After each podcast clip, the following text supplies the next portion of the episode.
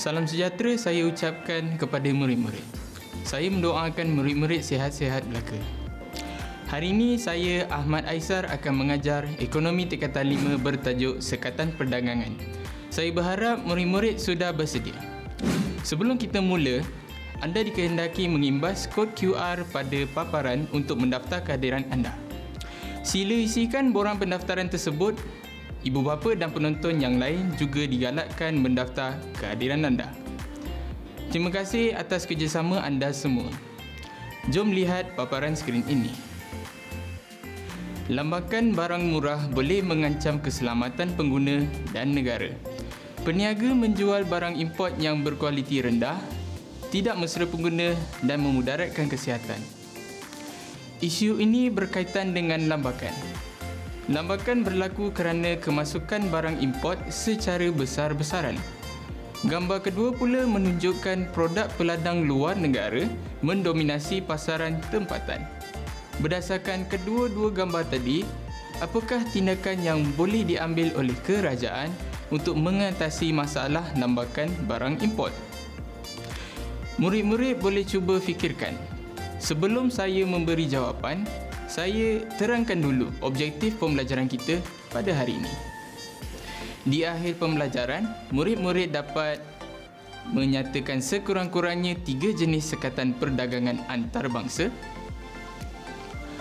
Yang kedua, menghuraikan sekurang-kurangnya tiga jenis sekatan perdagangan antarabangsa dan yang ketiga, menganalisis kesan subsidi ke atas pasaran barangan terdapat enam bentuk sekatan perdagangan antarabangsa iaitu tarif, subsidi, kota, embargo, kawalan pertukaran asing dan akhir sekali sekatan bukan ekonomi. Mari kita belajar maksud tarif.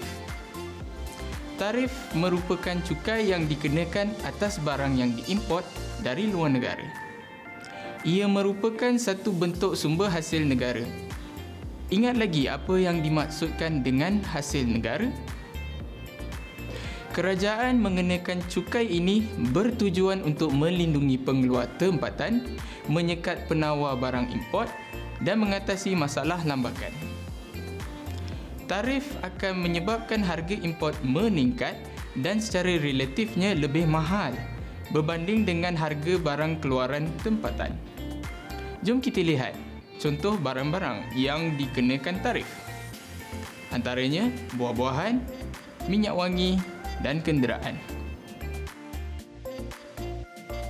Terdapat dua jenis tarif iaitu tarif spesifik dan tarif ad valorem. Tarif spesifik merupakan cukai tetap atas setiap unit barang yang diimport.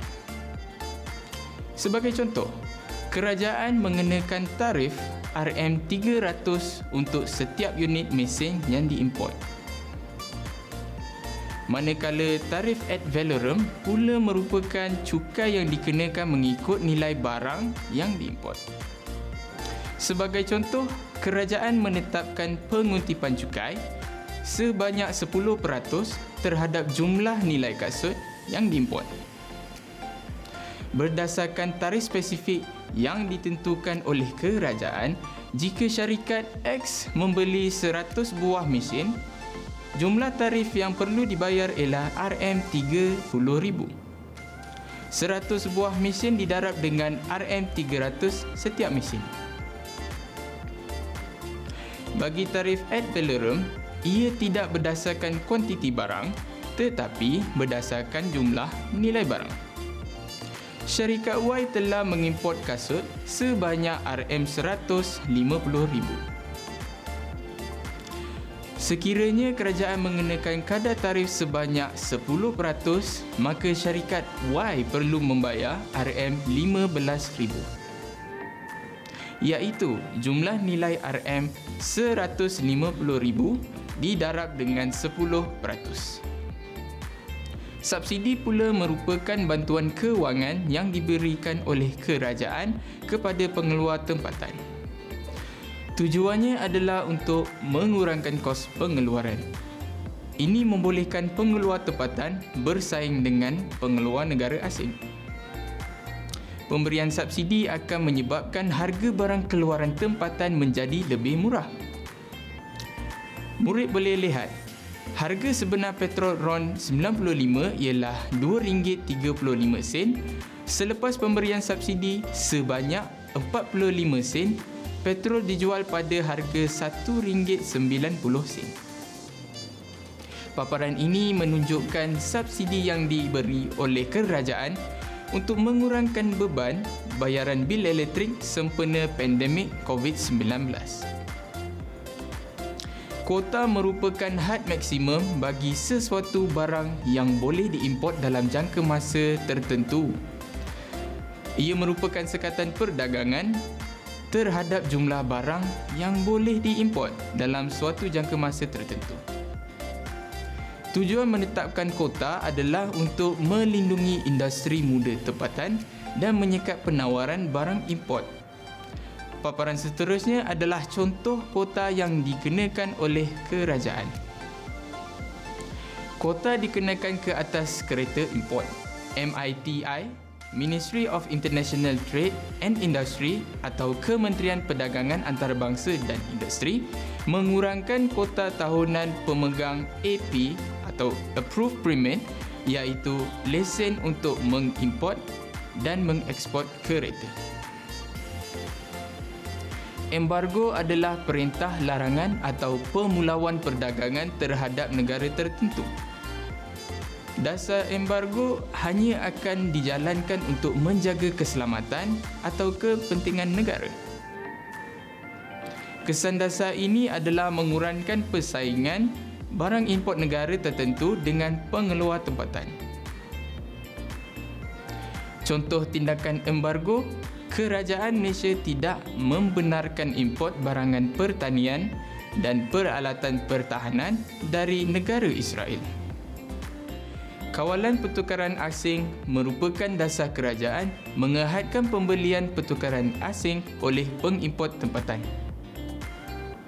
Tujuan dasar ini adalah untuk mengawal kemasukan barang import dari negara tertentu. Pengimport yang ingin membeli barang atau perkhidmatan dari negara lain perlu memperoleh dan membuat bayaran dengan menggunakan mata wang negara pengeksport.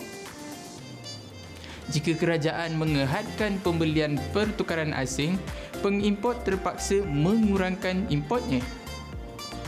Contoh ini menunjukkan seorang pengimport tempatan terpaksa mengurangkan pembelian barang dari negara Amerika Syarikat kerana dasar kawalan pertukaran asing.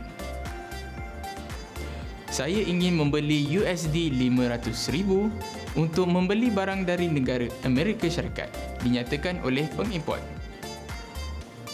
saya hanya boleh meluluskan pembelian anda sebanyak USD 300,000 kerana ia saja bagi peruntukan untuk USD tahun ini. Encik perlu mengurangkan pembelian barang anda dari negara Amerika Syarikat, dinyatakan oleh Wakil Bank Pusat.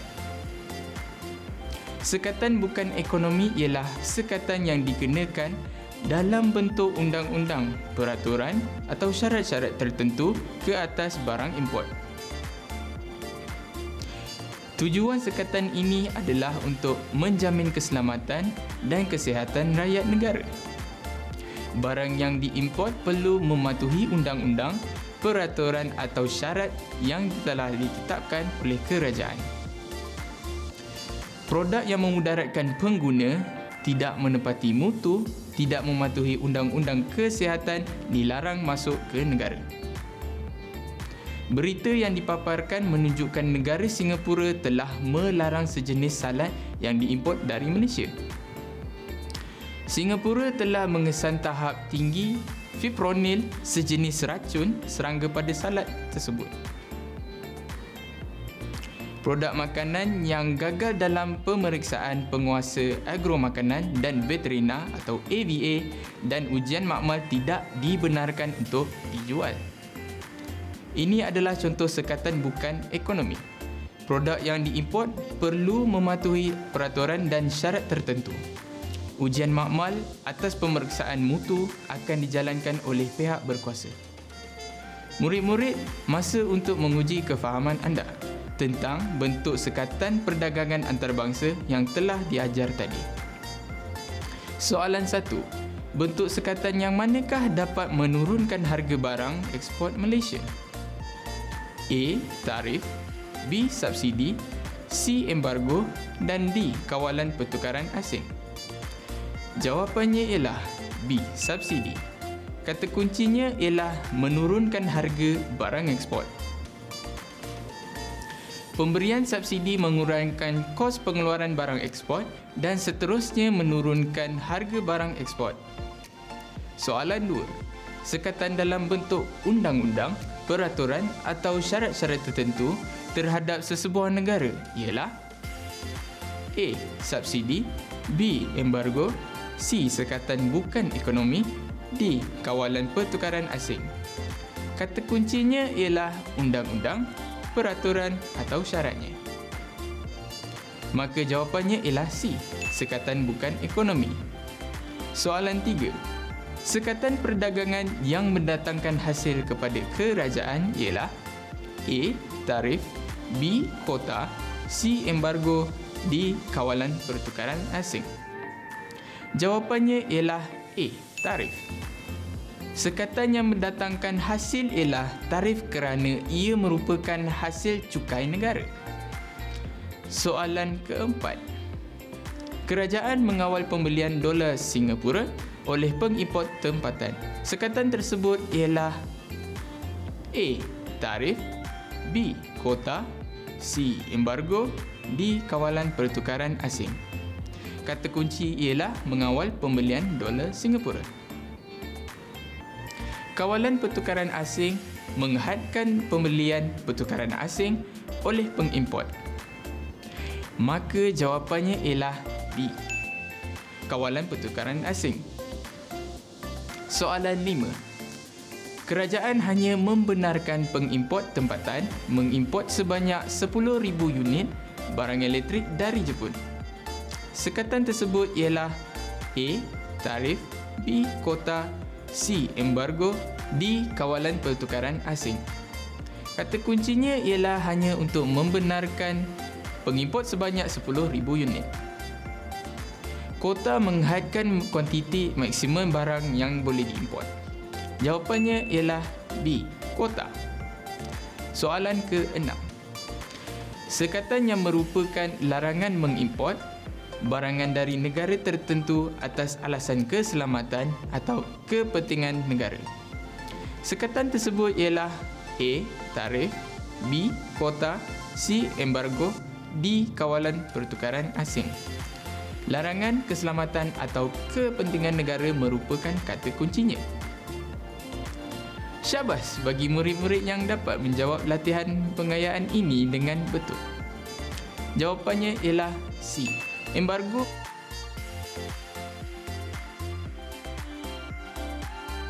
maklumat yang dipaparkan adalah berkaitan dengan suatu jenis subsidi yang diberi kepada pesawah. Murid-murid, pernahkah anda fikir tentang kesan dasar kerajaan ini terhadap pasar beras tempatan? Marilah kita lihat kesan pelaksanaan subsidi kepada ekonomi negara. Sebelum berlaku perdagangan antarabangsa, Keseimbangan pasaran dicapai apabila keluk permintaan D kosong D kosong bersilang dengan keluk penawaran S kosong S kosong. Titik keseimbangan pada E kosong. Tingkat harga keseimbangan dicapai pada P kosong. Dan kuantiti keseimbangan dicapai pada Q kosong. Selepas berlakunya perdagangan antarabangsa, penawaran barang akan meningkat kerana dalam pasaran wujud barang keluaran tempatan dan barang import. Keluk penawaran beralih ke kanan dari S0 S0 ke S1 S1. Keluk penawaran S1 S1 bersilang dengan keluk permintaan D0 D0 pada titik keseimbangan E1. Tingkat harga beras dicapai pada P1 dan jumlah kuantiti permintaan beras adalah 0Q2. Pada tingkat harga P1, jumlah penawaran beras dalam negara adalah sebanyak 0Q1. Dan jumlah penawaran beras diimport adalah sebanyak Q1 dan Q2. Selepas pemberian subsidi, pengeluar tempatan akan meningkatkan penawaran beras. Tindakan ini akan menyebabkan jumlah penawaran beras dalam pasaran meningkat. Keluk penawaran akan beralih ke kanan dari S1 S1 ke S2 S2. Keluk penawaran S2 S2 akan bersilang dengan keluk permintaan D0 D0 pada titik keseimbangan baru iaitu E2. Pada tingkat harga P2, jumlah permintaan beras adalah 0Q5.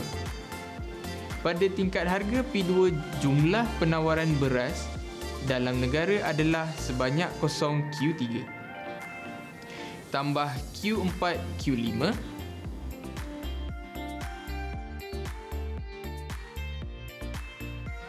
ditunjukkan dengan garis yang bertanda biru manakala jumlah beras diimport adalah sebanyak Q3, Q4. Ditandakan dengan garis merah. Selepas pemberian subsidi, kuantiti beras yang diimport akan menurun.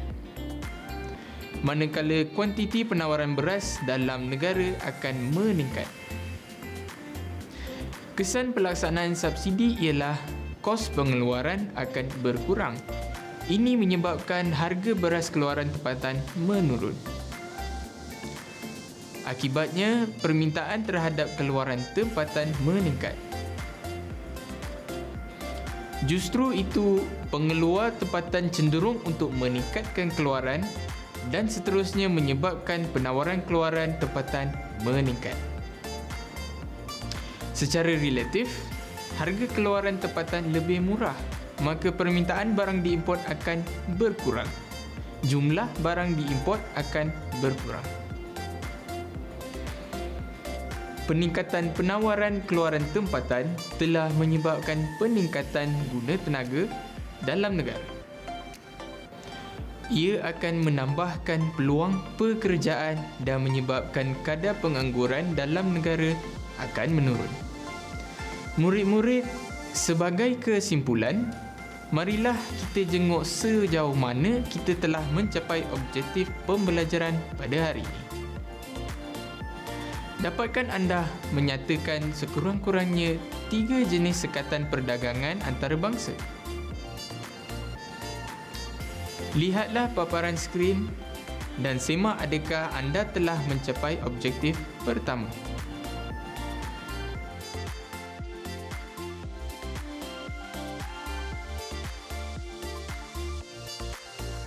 Seterusnya, huraikan sekurang-kurangnya tiga jenis sekatan perdagangan antarabangsa. Jawapannya adalah seperti di paparan skrin ini. Ataupun sekatan perdagangan antarabangsa ini.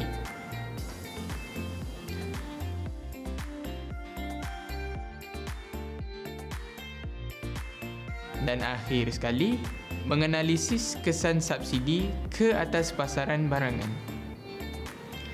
Bagi objektif pembelajaran ketiga, bolehkah anda menentukan kuantiti penawaran barang tempatan dan kuantiti barang diimport? Syabas! Jika anda boleh menyatakan kuantiti penawaran barang tempatan ialah 0Q3 tambah Q4 Q5 kuantiti penawaran barang import ialah Q3, Q4. Murid-murid cuba senaraikan kesan pelaksanaan subsidi. Adakah murid-murid berjaya menyenaraikan sekurang-kurangnya tiga kesan seperti yang dipaparkan? Kesimpulannya adalah seperti berikut. Kebaikan sekatan terhadap ekonomi Malaysia ialah Pertama, ia mengurangkan penawaran barang import maka meningkatkan daya saingan barang tempatan. Kedua, ia akan meningkatkan pendapatan negara melalui kutipan duty import. Ketiga, sekatan ini akan meningkatkan permintaan terhadap barang tempatan kerana harga barang import lebih mahal. Keempat, sekatan juga mengurangkan kadar pengangguran kerana perkembangan industri tempatan mewujudkan lebih banyak peluang pekerjaan. Kelima, sekatan juga memperbaiki imbangan pembayaran kerana import berkurang, ekspor bertambah, imbangan pembayaran adalah positif. Yang akhir sekali, kebaikan mengadakan sekatan ini melindungi industri muda dan tempatan supaya dapat bersaing dengan barangan import. Mari kita lihat sebaliknya pula. Keburukan sekatan terhadap ekonomi Malaysia ialah Yang pertama, ia akan menyebabkan salah pengagihan sumber yang mengakibatkan pengagihan sumber tertumpu kepada industri yang diberikan perlindungan. Kedua, sekatan merugikan pengguna kerana pengguna membayar harga yang lebih tinggi untuk barang import. Ketiga, pengagihan pendapatan yang tidak adil akan berlaku di mana pendapatan ekspor sesebuah negara terjejas, maka pendapatan buruh turut terjejas. Keempat, sekatan juga mengurangkan ekspor di mana tindak balas dari negara lain ialah mengeluarkan sendiri barang sebagai pengganti import. Kelima, sekatan mewujudkan monopoli yang akan mengakibatkan harga mungkin meningkat. Akhir sekali, sekatan juga menyebabkan ketidakcekapan industri tempatan lantas mengurangkan daya saingan. Baiklah, kita lihat pula mengenai pertukaran asing. Terdapat dua kadar perubahan pada pertukaran asing. Pertama ialah kadar pertukaran tetap yang ditentukan oleh kerajaan. Kadar ini tidak boleh berubah untuk tempoh masa tertentu. Kedua ialah kadar pertukaran terapung. Ia ditentukan oleh permintaan dan penawaran terhadap pertukaran asing. Jika permintaan melebihi penawaran kadar pertukaran asing akan naik. Manakala jika penawaran melebihi permintaan, kadar pertukaran asing akan turun pertukaran asing pula ialah mata wang negara lain yang dimiliki oleh sesebuah negara. Kepentingan pertukaran asing adalah seperti berikut. Yang pertama, ia membiayai import. Yang kedua, ia membuat pelaburan di luar negara. Yang ketiga, ia membayar balik pinjaman luar negara. Dan yang terakhir, ia mempertahankan nilai mata wang. Kesan perubahan kadar pertukaran asing ke atas ekspor dan import Malaysia. Kesan pertama yang akan berlaku ialah kadar pertukaran asing bagi ringgit Malaysia meningkat. Ini adalah di mana lebih banyak mata wang asing diperlukan untuk mendapatkan sejumlah ringgit Malaysia yang sama. Seterusnya, kesan ke atas ekspor. Di sini kadar pertukaran asing bagi ringgit Malaysia meningkat. Dalam situasi ini, harga ringgit Malaysia akan menjadi semakin mahal kepada luar negara. Dengan itu, ekspor negara kita ke luar negara akan jatuh apabila kadar pertukaran ringgit Malaysia meningkat. Kesan terakhir ialah pertukaran bagi RM meningkat. Kesan ke atas ekspor ialah harga ekspor meningkat, kuantiti ekspor berkurangan. Baiklah, Sekian sahaja sesi pembelajaran kita pada hari ini. Syabas dan tahniah murid-murid. Saya berharap agar murid-murid dapat menguasai objektif pembelajaran kita pada hari ini. Saya doakan semoga semua murid menjadi murid yang cemerlang. Sekian, terima kasih.